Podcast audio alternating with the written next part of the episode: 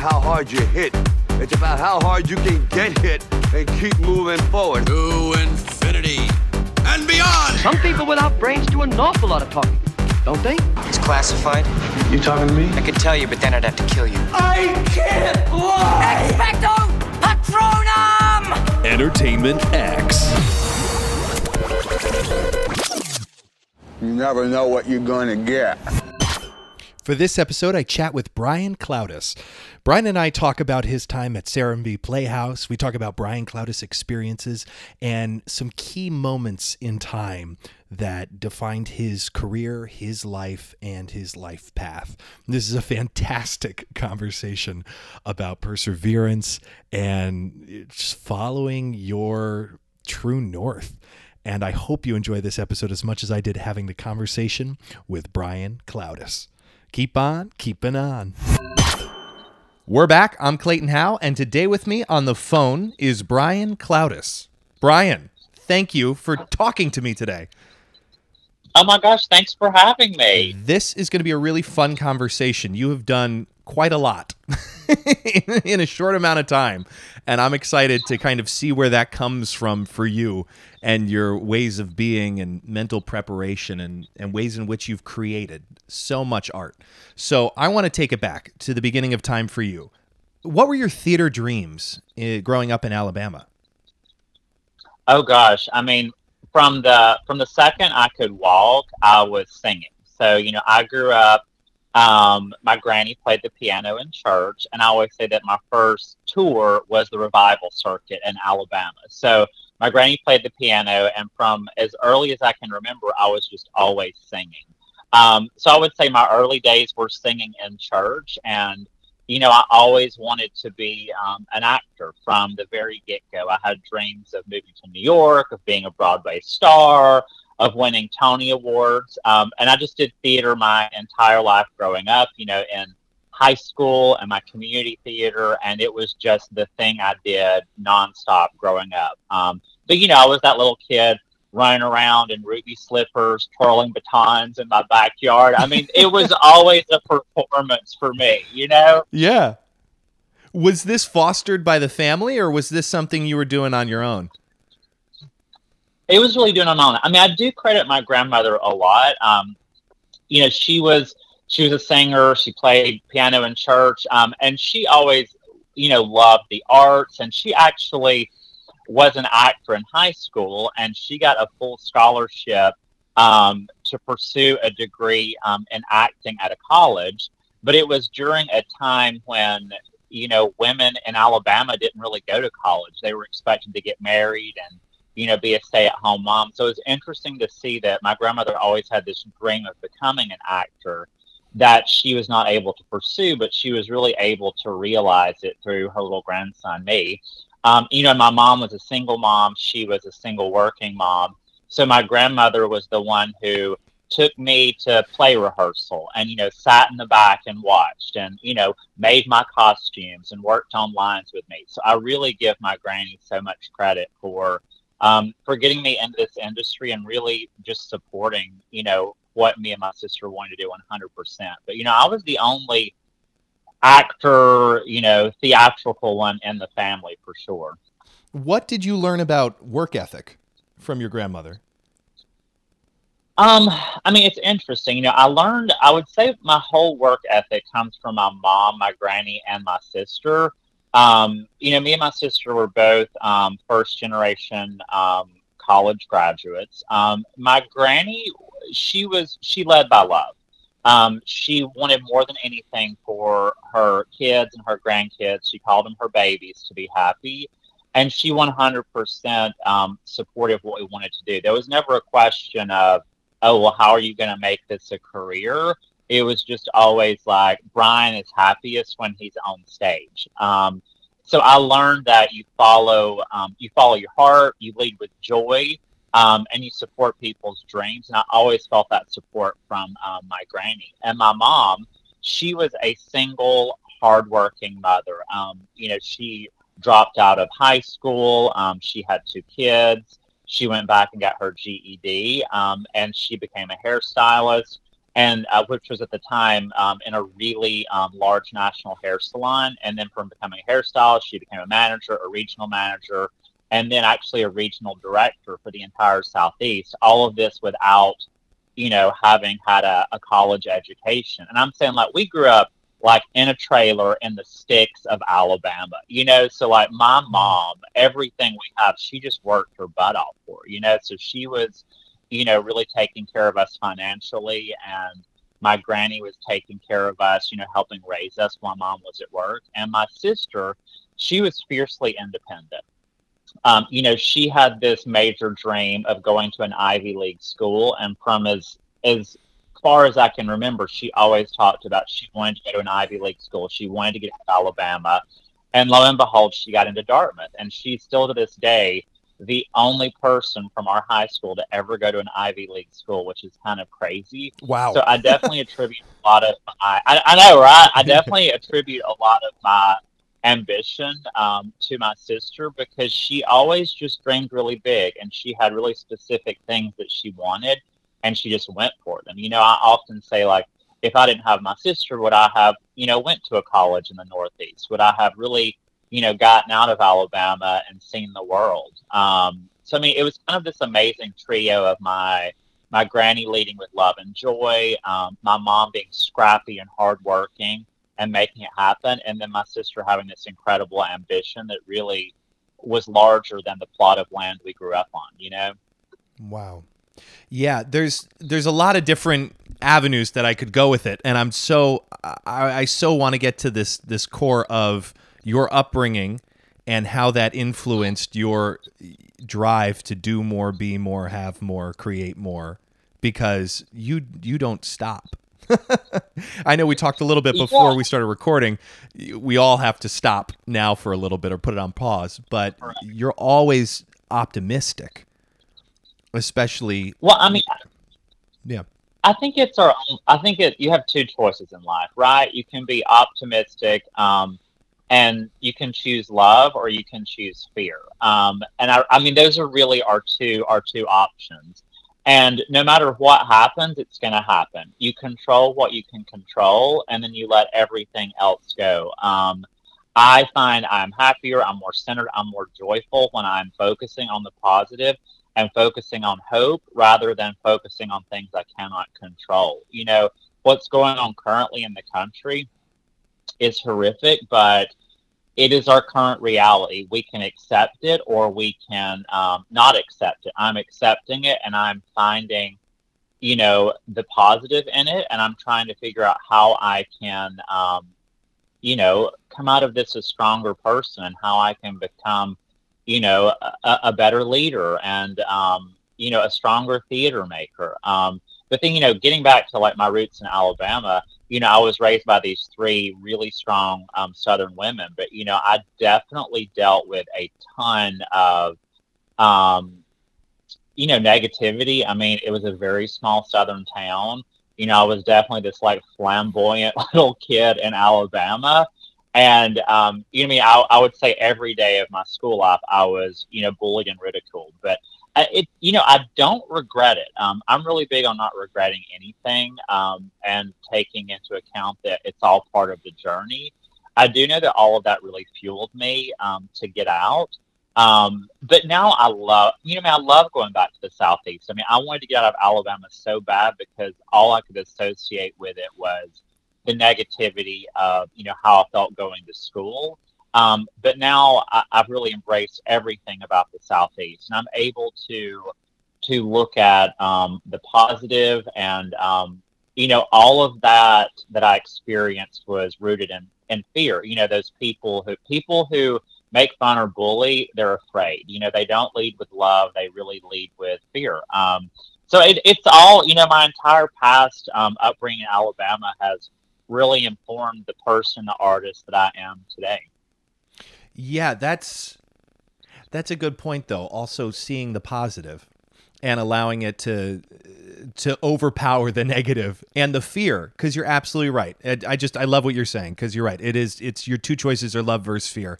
And then coming out of school and you know having that background it's empowered you. It hasn't put you in a powerless position. I just love it. I love this. Okay, I want to talk about um, New York City and following your heart. Really, your decision to you know go up there and, and perform, but also the decision to leave and head down to Serenbe.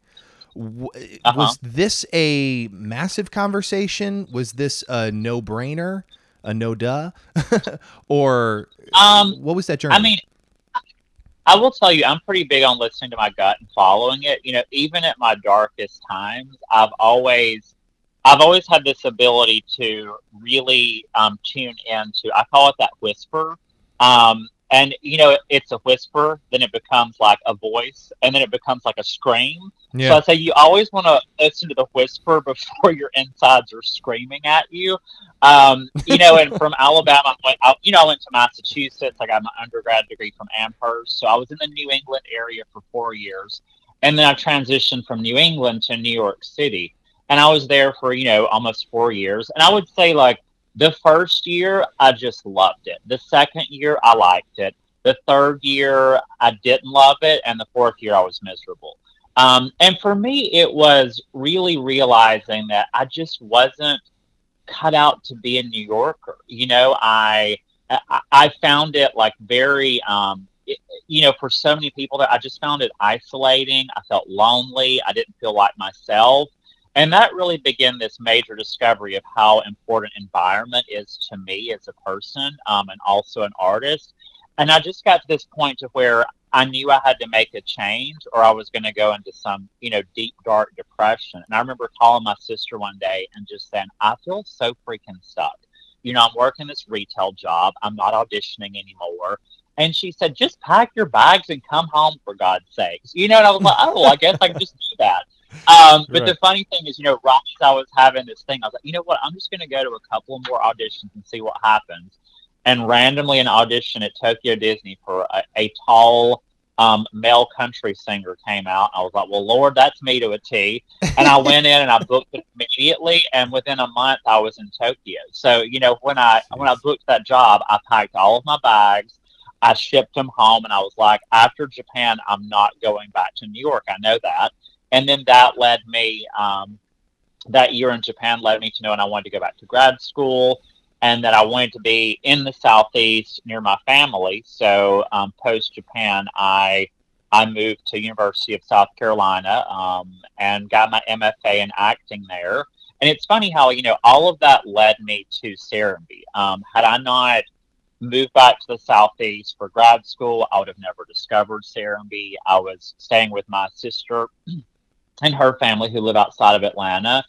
And they had said, you know, hey, come stay with us the summer before grad school. We can all hang out. And they said there's this new place called Serenbe. You've got to come check it out. It's like bizarre. In the middle of nowhere, but it's so beautiful. And I went and visited, and I just got this really weird gut feeling that I was somehow connected to the place. Um, and meanwhile, I, I'd only been an actor. I'd never directed. I'd never produced. I'd never done any of that, you know. Um, but I knew I was interested in it. Um, and so, uh, you know, I visited Serenbe. I got that weird gut feeling and um, went to grad school. And I kept thinking about Serenbe. And I said, you know what? There's some reason I'm thinking about that place. I'm just going to drop them a line. And I literally went to, you know, contact us at Serenbe.com on their website. And I shot them this email that was like, hey, I'm Brian. I'm an actor from New York that's moving back to the Southeast for grad school. I know this sounds crazy, but I think I'm supposed to start a theater in your community. And they emailed me back, and I was like, "Whoa, I didn't expect that." One, and then they said, "Well, come have coffee, come have coffee with us." You know, they were really in the early developmental stages, Yeah. and I met with the powers that be there, and they said, "Well, you know, if you're really serious in this, put together a business proposal for us." And then also, there's no structure here to do theater in. So, what would your um, answer to that be? And in that split moment, I said, "Oh, we'll just try it outside and see if it works." And I mean, that reply really defined my, you know, the past 11 years of my career. So, I put together a business proposal after ordering a bunch of books on how to start a nonprofit theater company. I mean, I had no idea what I was doing. I was just following what others had done.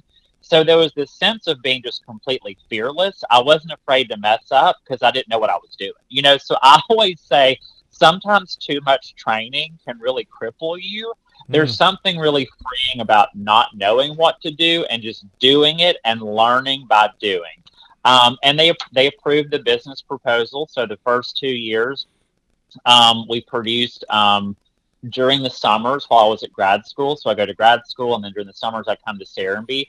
Um, and you know, I just started listening to what people were saying. I mean, I will tell you, my goal was never to be an outdoor site specific theater producer. You know, I wanted this beautiful, you know, vintage theater on the square with a gorgeous marquee you know, all lit up. Like that was what was in my head. Yeah. But very quickly, audiences naturally started saying, "Oh, it's theater under the stars, theater al fresco, theater in found spaces." So I just let the audience really define the mission um, of the company. You know, so it wasn't it wasn't my goal. I didn't. You know, I wasn't as a little kid thinking I want to be an outdoor site specific theater producer.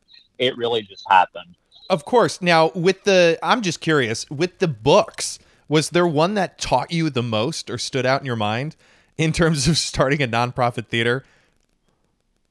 Um, you know, I'll get you the list. Everybody always asks that question. Um, there were like three or four books, and then there was one that was literally just like how to run a theater, and it was very, um, it was just very to the point, you know, Yeah.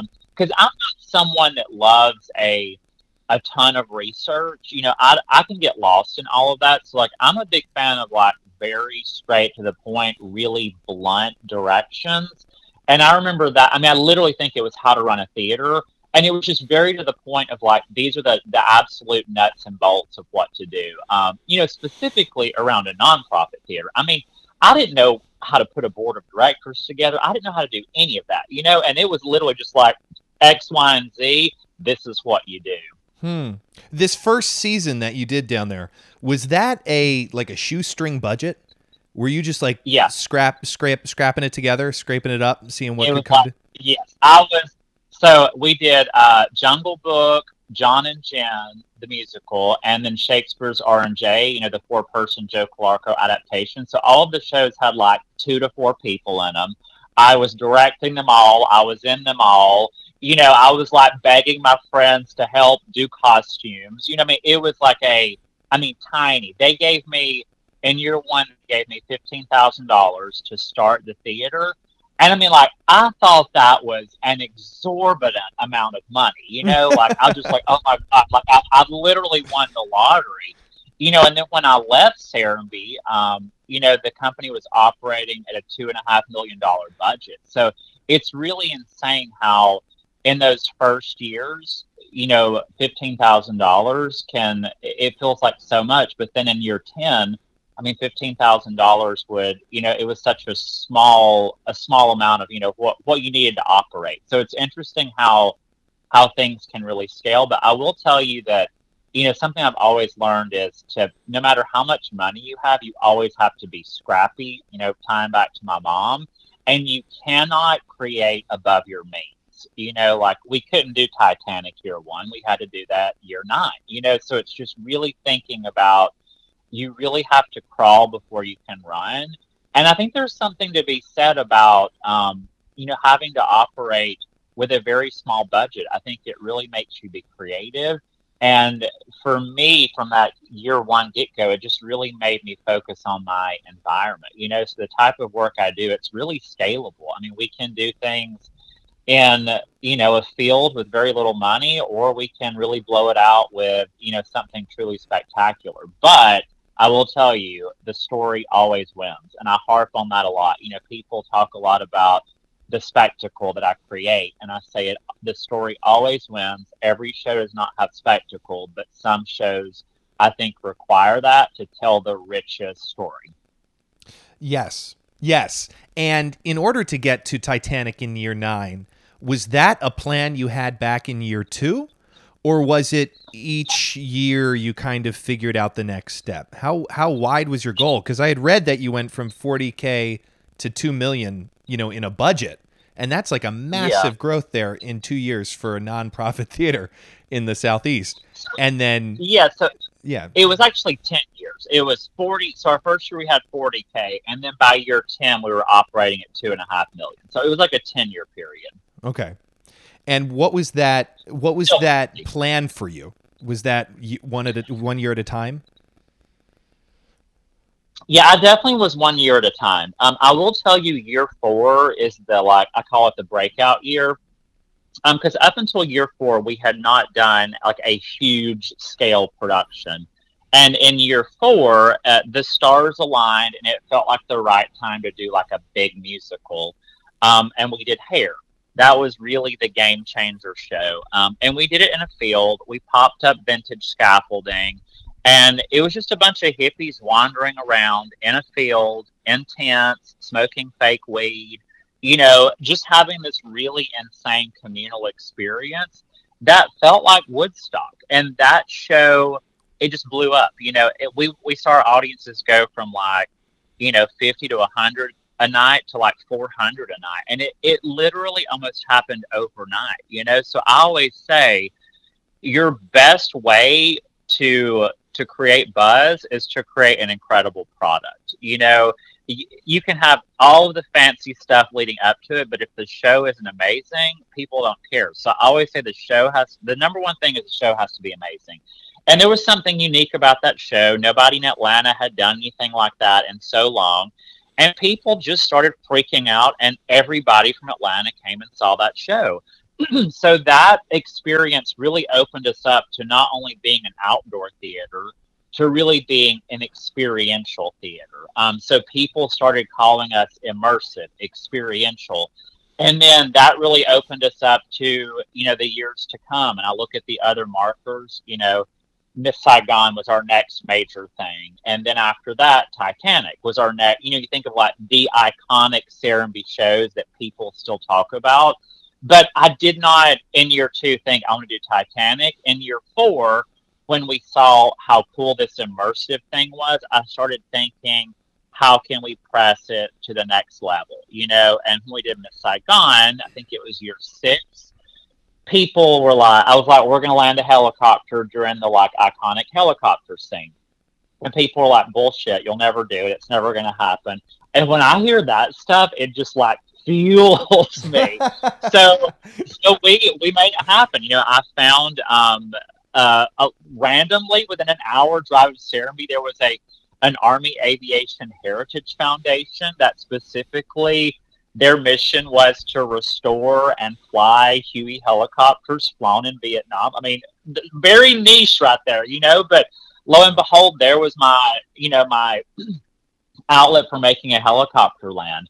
And then after that, people just kept saying like, how can how can this company ever top it? How can Brian top landing a helicopter? And I just thought, oh, we'll just think a ship. You know I mean? That, and I just sort of said that stuff in jest. And then I really started to think like, oh my God, what if we actually did a Titanic with an insanely huge cast and we, we built this structure in a lake? You know so it just it was like every couple of years i wanted to see how far we could we could push it and you know go bigger. How how do you know? Eh, again i would assume this comes from the gut when to you know push a point or let a point go because theater's very collaborative you know and you knew to continue on with this helicopter quest and yet of course there's one an hour away. It's very niche. But how do you how do you follow how do you follow that gut in i guess you know i guess in negotiating with the rest of a team to get a finished product?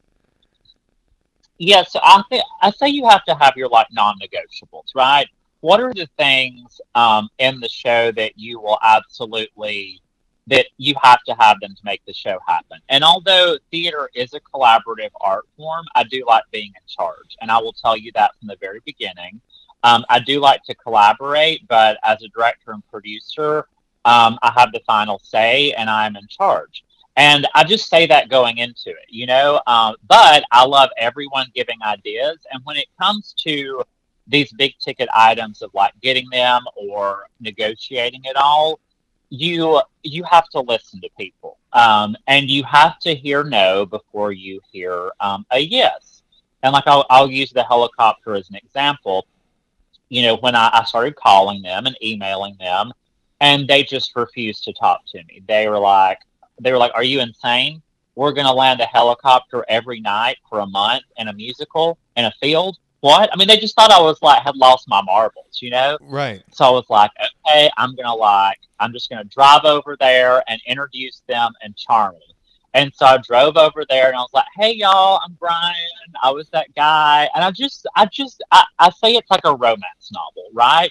You have to make people fall in love with your vision. And whenever they say no, you just ask them why. You can't get upset.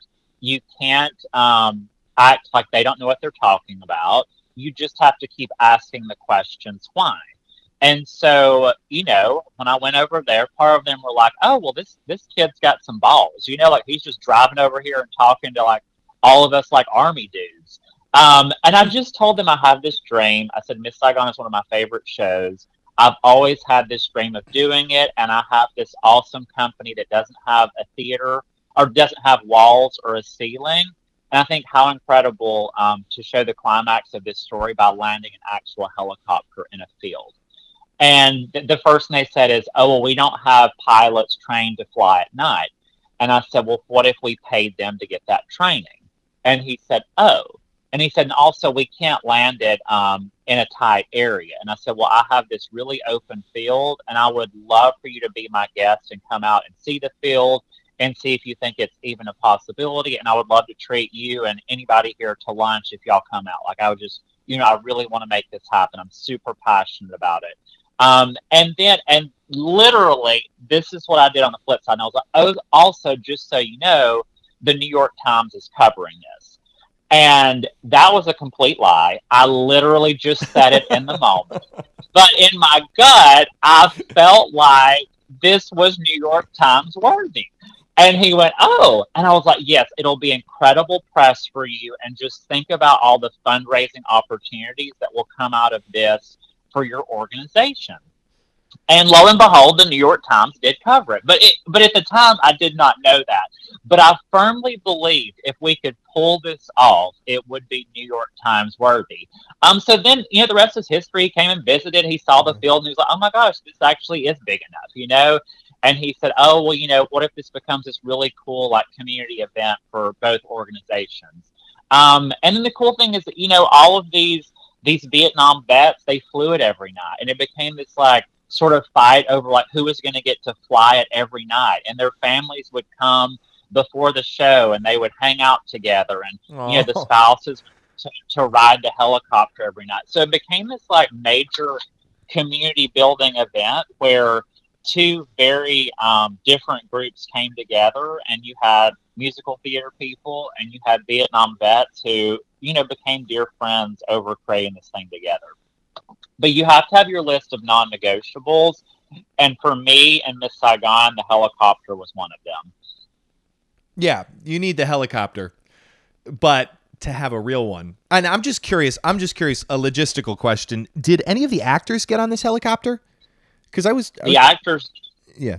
They did not. Um, so we we staged it to where um, the helicopter landed, and you see um, you see Chris and some soldiers like running behind this thing that looks like they're getting into the helicopter, and the helicopter would take off. Um, you actually can't start. You you can't have a human within 200 feet of a moving helicopter because that's when like heads get chopped off and you know debris gets flung to your face. So we were able to land it within 200 feet of an actor or an audience member, but you're not allowed to put people in it and take them off. That's just like a whole different liability set right there. We would have to turn the helicopter off and then restart it, and that takes a ton of time, you know. And I mean, that whole sequence is like I don't know, 45 seconds, you know, bum bum bum bum bum. I mean, you got and it has to land and take off right on time. But for us, the thing we were really concerned about is the timing of it landing and then it taking off. Oh, I got chills over my body thinking about it. Of like that, when the music swells, the helicopter has to take back off and go. So the helicopter never stopped the propeller. It slowed down to land and then it got faster to go back up. But when I tell you, you 200 feet away, you can feel that thing. Like you feel thump, thump, thump. Like you just Oh felt it in your gut. Yeah. And like all of the grass and everything in that field was just going crazy. And Kim's there, like on her knees, screaming and crying. I mean, it was just like the most visceral moment ever, you know? Wow. I feel like I'm there. That's I felt, I just went back. It was like, oh, I had a little, I just literally closed my eyes and went back there for a second. That's so. It's just so beautiful. And you, and you're the, the why, the simple question of why, to keep asking why, to understand someone's no or yes. How have you gotten better at asking questions just throughout this whole process now to having your own company? Um, I am very blunt. Um, I am also kind, but I have no problem telling you exactly what I want and exactly what I need and exactly what team members need. I don't skirt around things. I'm just painfully blunt and I'm unapologetic about the things that I need and unapologetic about feedback. Um, so a lot of actors that work with me will say, Brian is really sweet and he's so friendly, but boy, he can give you some direct notes. You know, like that's that's what people would say about me. Right. But I'm never. You can't. It's. I always say it's like the the Anna Wintour method. You know, like she has this really awful reputation about being so cruel and so mean. But if you if you listen to her interviews, and you know, I did her master class. Um, she's very kind and she's actually very funny but she's very, very specific. And I think for people who are not specific, and I think for people who are afraid to ask for what they want, when they work with people um, who feel comfortable doing that, they're perceived as um, being a tyrant or being, you know, a bitch. Um, Right. But I think I think you can do both. I think you can be specific, and I think you can um, you know, ask for um, excellence and ask for a high level of um, things to tell the story. But I think leading with kindness is kind of the perfect way to to always get what you want. Um, so I think you have to be fearless. You have to ask for everything, and you have to have your non-negotiables. And that's even true in like everyday life. You know, I always try when I do these talks about, you know, being a director and producer. Like for people who are not a director and producer, I think it's important to have your non-negotiables. Like just on a personal level, like you know, a new non-negotiable for me is that before I do anything in the morning, I have coffee and I meditate and I do not get on my phone. It is a non-negotiable. And I will not have a meeting or will not talk to a person, will not go onto social media until I have my cup of coffee, until I meditate, because it makes me happy and it makes me grounded. So I think there are you have to have your non-negotiables, um, and then we could go off into a, a side spin about this. But I think it's also very important to have structure because without a structure, I think we're just kind of like flailing around. You know, so I think non-negotiables and structuring things are very important, really, for creating anything. What is your structure, at least for morning? You know, your morning rituals. How long are you meditating for? Um, so I don't meditate a long, long time. Um, I find that um, you don't want unrealistic um, goals. So I always say, um, you know, I'm reading a book right now, which I'm obsessed with, called Atomic Habits, and it's talking about how incremental change can lead to large change. So I always say, start small. Um, so I'm a morning-ish person. You know, I like to get eight hours sleep. I will tell you that I need seven to eight hours sleep every night, or I don't feel good. It's the way my body functions. Um, so I typically get up around 7 a.m. and then I use that first hour to ease into the day. I'll make my coffee. Um, I make my bed immediately in the morning. So I think there's something to be said about, um, you know, keeping a tidy space. So I start my coffee, I make my bed, and then I like being outdoors, you know, unless it's freezing. So I will typically go outside and meditate for anywhere from like 10 to 15 minutes. Um, and that's really all I need, you know. And I do a guided meditation, so I have a couple of apps that guide you on those meditations. I do that guided meditation.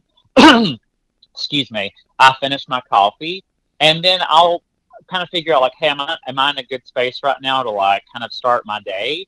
Um, and then I'll start office hours. You know, I create my own office hours. So like, hey, I'm gonna, you know, by around eight thirty or nine, I'm gonna get on email and I'm gonna I'm gonna shut that email off by five o'clock. You know, and this is in the new normal of not being in rehearsal. You know, if I'm in rehearsal at night, I kind of structure that a little bit differently. Um, and also, like I cook all my own meals now, clearly. Um, and then I'm really I'm really big into health and fitness. You know, in the past seven months, I've I've transformed my body, and that's literally from working out and eating well. So that is something very important to me as well. Um, I really try to limit my time on social media. Um, I limit my time on TV. I will not watch the TV until the TV. Oh my god, I sound so old. I will not watch the TV. Um, I don't. I don't watch TV um, until the evening. Like I'll cook dinner. I'll be like, Sure. hey, here's my hour, two hours to you know watch my Netflix show, unless I make a decision to like binge watch something. Like I wake up and like you know what, today is my Saturday. I'm gonna today is my day to binge watch um, Tiger King. You know, it's like sure. I'm always going to be very mindful and intentional about what I'm doing. Um, and then, like, I know, like, I have one cheat meal a week, and that's a consistent day in the week, and I look forward to it, and my body looks forward to it. Um, so that's kind of the rough, you know, the rough schedule of the day. I do think in this time of, you know, a lot of us have new schedules and we have so much free time. I think it's important to to structure all of that. You know, I think it's not enough to say, oh, I'm going to meditate today or, oh, I'm going to work out today. It's like, I know I'm going to be on email till five o'clock. Then I'm going to eat a snack and then I'm going to work out at six. You know, you ha- and I, I write things down. You know, I'm a big list person. So I have like dry eraser boards. I have, you know, handwritten list. I have a work list. I have a personal list because I think there's something important to be said about writing everything down and having it in your eyeballs to look at. So you're remi- like I'm looking at my calendar right now. What it's it's Thursday. Um, Thursday is my day for calls, so I only accept calls on Tuesdays and Thursdays. And I know that if I'm going to do something like this podcast, it's going to be on a Tuesday or a Thursday, and that's a non-negotiable for me. Because if I take calls all throughout the week, it kind of like messes up my my overall like, you know, um, uh, just flow. And then today's Thursday, I'm working out my chest and back. Tomorrow's Friday, I'm going to cook a new recipe every Friday. Um, also, I get to watch Making the Cut, my new favorite show on Prime, uh, Prime Amazon, because it comes out on Fridays. So I'm just really intentional. Of like, I've these written down of like these are things that I'm doing today and things I have to look forward to um, in the future. I, I I love this this breakdown of your schedule because it you're bringing up a great but to create your own structure, especially like without bringing up the whole pandemic and having a whole conversation about that.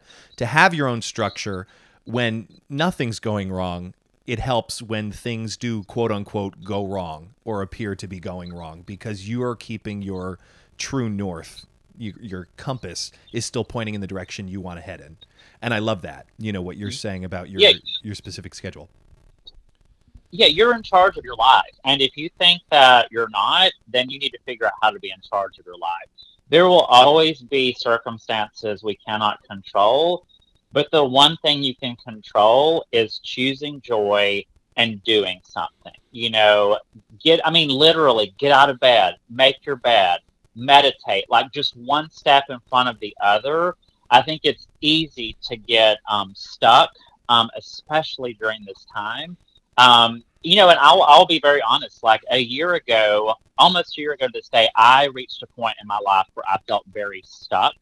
And that is when I made the decision, you know, to leave Serenbe, this company I had worked for 10 years on and felt like something that I would be a part of forever. But I woke up one day and felt very stuck and knew that it was time to leave. And it was, it was a very hard, very scary decision but I knew in my gut, Serenbe Playhouse, the company that had given me a career and that had been my livelihood for 10 years, it was holding me back.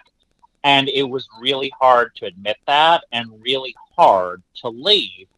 But I always say, why would you ever want to have regret? You know, there there's no regret in moving forward, but there's regret in staying and wondering what if, you know? What? Yes, I yes, yes, yes. To answer that, yes. What was that morning like for you when you woke up and you felt stuck or you realized it was time to go? Was this another whisper or a scream? It, it was kind of a scream when I made the decision. I mean, I would say it had been whispering for um, it had been whispering for probably honestly two years. Um, I will tell you, you know, um, so midway through, um, you know, Serenbe Playhouse uh, tenure or my tenure there as the founder, I I started Brian Clowdus Experiences, um, and that really came up very organically. You know, a community reached out and said, "Hey, we've heard about this thing you're doing at Serenbe. Would you ever take that model somewhere else?" And I was like, "Of course," you know. So that conversation led to you know my first client outside of Serenbe and then, you know, for the longest time, I was trying to balance both. And, you know, um, was really like my, my main job. And then the BCE stuff was just kind of like side gravy when I could fit something else in. And then, you know, last year in 2019, all of a sudden, it just exploded. And I had clients in nine different states and I was just first of all, I was like, well, how did this happen? You know, and this was all just from people emailing. You know, I wasn't I wasn't pursuing any of these. People would just email and say, Hey, we heard you do this thing. Would you come to our ski resort and do a musical? And I was like, Well, sure, I've, I've got a week here, you know what I mean? And so I just all of a sudden realized, oh my God, there's how do I do both? You know, so I kind of went into this panic and I was, you know, I was I wasn't on a schedule. I was working literally 24 hours a day. I would go to bed with my phone in my hand and wake up with it in my hand. I wasn't centered. I wasn't grounded. I was just floundering, you know, and I tried to do that for a few months. And it came to a head a year ago when I was directing Ragtime and Serenbe and directing Mamma Mia in Ohio at the exact same time. And in my head, I thought this made sense. So I was, I'm not kidding you, flying back and forth every week. The choreographer would set something in one venue and then we would flip flop. And I was going back and forth for this like three week rehearsal period. And I, I found myself, and I'm really big on listening to your body because I think your body interprets things physically before your mind can. I started listening to how my body felt. And every time I would go to Serenbe, I felt my chest clench and I felt like I could not breathe. And then I would go to Ohio and I felt so joyful. I felt released and I would dread every single email I got about Serenbe. I would dread every single thing about Serenbe. Mm. Meanwhile, I just wanted to do Mamma Mia in Ohio so bad. Um, and I literally woke up one day in Ohio and I just felt, you know what? I'm not eating. I feel like I can't breathe. I feel like it felt like a depression. You know, it just, I just felt helpless and I felt like I had zero control in my life. And I woke up and I literally said, you know what? I'm going to go sit on this park bench in Ohio, in this little tiny town, Chillicothe, Ohio. And I'm going to sit there and really think about what my next step is, you know, because I knew I had to make one because I just felt completely stuck. And I sat on that park bench and I said, you know what? I said, what is the scariest thing I can think of right now? And I said, leaving Serenbe Playhouse, a company I have built for almost 11 years now. And I said, that's what I'm supposed to do. That's the scariest thing I can think of doing. And that day I made the decision. And then it was, you know, months and months of planning, but I, I made the decision that day, 428, it's coming up soon, to to do something new with my life.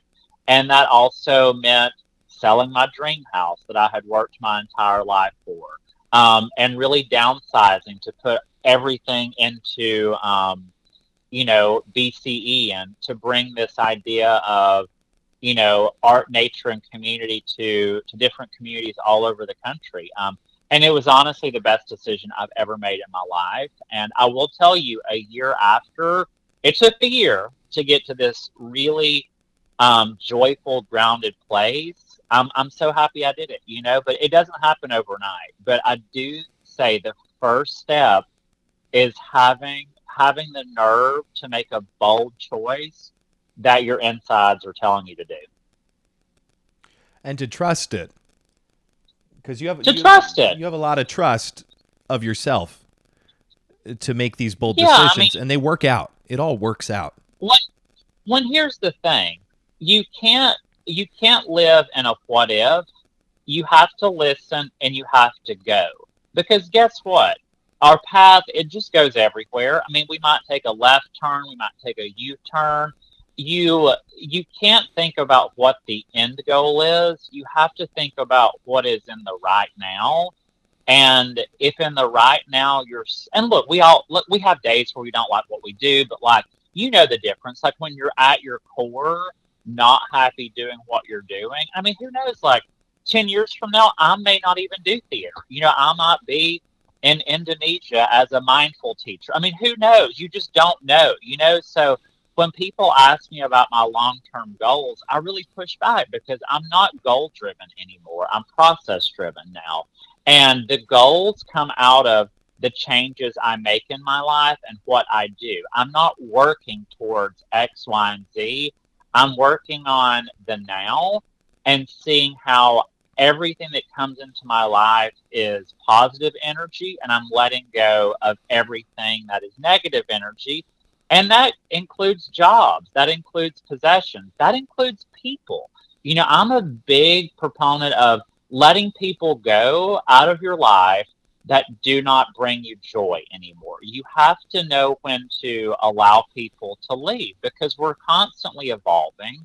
And someone that you was your best friend 10 years ago is a different human now, and you're not meant to be together anymore. So I say there's nothing wrong with letting people go. If they're not making you happy and you don't smile when you think about them, they are not meant to be in your life.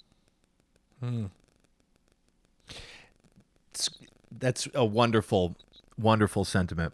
I think many people can grow from hearing that because we have Yeah, so and then, many. you know, I- sorry. so many and yeah it's like you know there we, i think we we look at things as failures in life of leaving a company or leaving a relationship they're not failures they're they're allowing yourself to be the best current version of yourself who we are now is not who we were 10 years ago we're constantly evolving and we're constantly becoming um, you know, the most refined and joyful. I mean, hopefully, the joyful version of yourself. And one thing I do want to say right quick is that something I have learned. Um, we talk about, you know, change and knowing when to move on. Is you have to change your relationship with discomfort. I welcome discomfort now because it is my body telling me I need to make a change. So rather than fearing anxiety and fearing discomfort, we have to embrace those feelings and know that that is the need for something to shift in our lives. So, changing your relationship with discomfort is, I think, something that will literally change your life. Has that gotten easier for you more recently since Serenbe? Since leaving Serenbe? The discomfort, the unknown? It has. Um, I will tell you, I wake up every morning very joyful. Um, I wake up embracing the not knowing. Um, and, you know, I mean, without getting into a ton of it, I mean, it, it was heartbreaking. You know, I mean, things ended a little unlike I wanted them to end. And I had a lot of hurt feelings. Um, and I think people on both ends had tons of hurt feelings. Um, but at the end of the day, I had to focus on my personal joy. And it's interesting because people who've worked with me this past year through BCE and have worked with me at Serenbe the past few years, they they come up to me all the time and say, "I don't know what's different about you, but there is something very different. You are so much more connected. I feel so much more in line with your with your vision, and I feel like you're just 100% present." So it's like not only am I feeling these changes, but you know, actors are seeing these changes and they're seeing me more connected um, and hopefully creating you know richer art. Um, but yes, I feel I feel like a different human than I did a year ago. I mean, honestly, I mean, physically I'm in different shape, mentally I'm in different shape, and spiritually I'm in very different shape. And look, we all have bad days and good days. Like some days I'm like, yes, I'm here, I'm present, hallelujah. And then some days I'm like, ooh, today's a little bit of a struggle. But I think acknowledging that and saying it out loud is important. You know, don't lie to yourself because guess what? That ain't going to help. You know, just always be mm. really honest and really be kind to yourself, you know? And I do think it's in this day where we live on social media and like, oh, we just always got to be so joyful, you know? if I'm not having a joyful day, I'm probably, I mean, hopefully I am, but you know, I'm not going to lie about it and post on social media. But I'm also not going to post on social like, hey, I'm having a sad day. Everybody give me attention. You know, that's just not my style anymore, you know? yeah. Some people thrive off that, you know, but also misery attracts misery. You know, I'm not going to have people in my. I, I try to follow people on social who are mindful and who inspire me and who bring me joy. You know, I don't. I don't want to talk about politics on social media. I don't want to talk about misery on social media. I want to. If I'm going to go on social media, I want it to bring me joy and make me laugh or make me more buoyant. You know. Yeah. Well, yes, yes, and the best part about it is that it's cultivated so you don't have to you don't have to see all of that on there and you can always just go read the news that's the best part and about, here's the, thing. the phone cultivate the life you want i don't think you have to know all the answers and you don't have to be working towards a specific goal but every day get up and cultivate what makes you happy and your goals will arise out of that cultivation. I truly believe that. Brian, thank you for sharing all of this today. I really oh appreciate oh you doing this this deep dive. Thank you. And it's so good to connect with you finally. I know. It's so it's so it's so it's so timely. It's just fu- it's funny how things work out. I uh as we yeah. as we wrap We're up here. Oh, I'm sorry. I said we were meant to talk today. It was like perfect timing for it, us. It really was. It really was. Uh, as we wrap up, curious if you could put a word or a phrase on a billboard for millions of people to see, does anything come to mind? I mean, it would probably be how you doing. I mean, honestly, with like an exclamation point, because I think that I think my goal is to make people smile and laugh. And I think whenever you see "How you doing," um, you can't help but smile. It's really just kind of the you know I say it all the time. So I think it'd be like "How you doing," because I think the thing we always have to be asking ourselves is "How are we doing?" And if we're not asking ourselves "How we doing?" with um, with a smile and with humility and with some humor, I think we're really ignoring all that life has to offer us. So ask yourself, how are you doing? And listen mm. to the answers. Um, don't ignore them and don't lie to yourself because you know, you know when you're lying. Listen to yourself and take one step at a time. Um, my meditation this morning said, Today is the best day of my life. And if you wake up every morning and say, How am I doing today? And if you say, Today is going to be the best day of my life, um, hopefully it will be. There's a greater chance that it will be, especially with the attitude. It sure will. Yes, absolutely. And just a logistical question Durin, D U R I N apostrophe. Correct. Okay. How, yeah, it's Y A, how, Y A, Durin. Perfect. Is there anything else? You, Durin? I love this. I just love it. I love this conversation.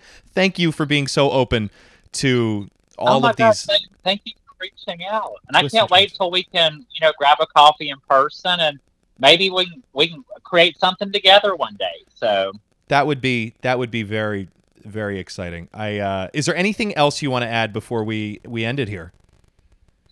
I don't think so. I'm just really grateful um, for you, and I'm grateful for our time together. And you know, everyone who's listening, um, take care of yourself. Um, lead with kindness. Lead with joy, and um, create the life right now that you've always wanted. I love it. I love it. I love this conversation. Ladies and gentlemen, Yay! boys and girls, Brian Clowdus.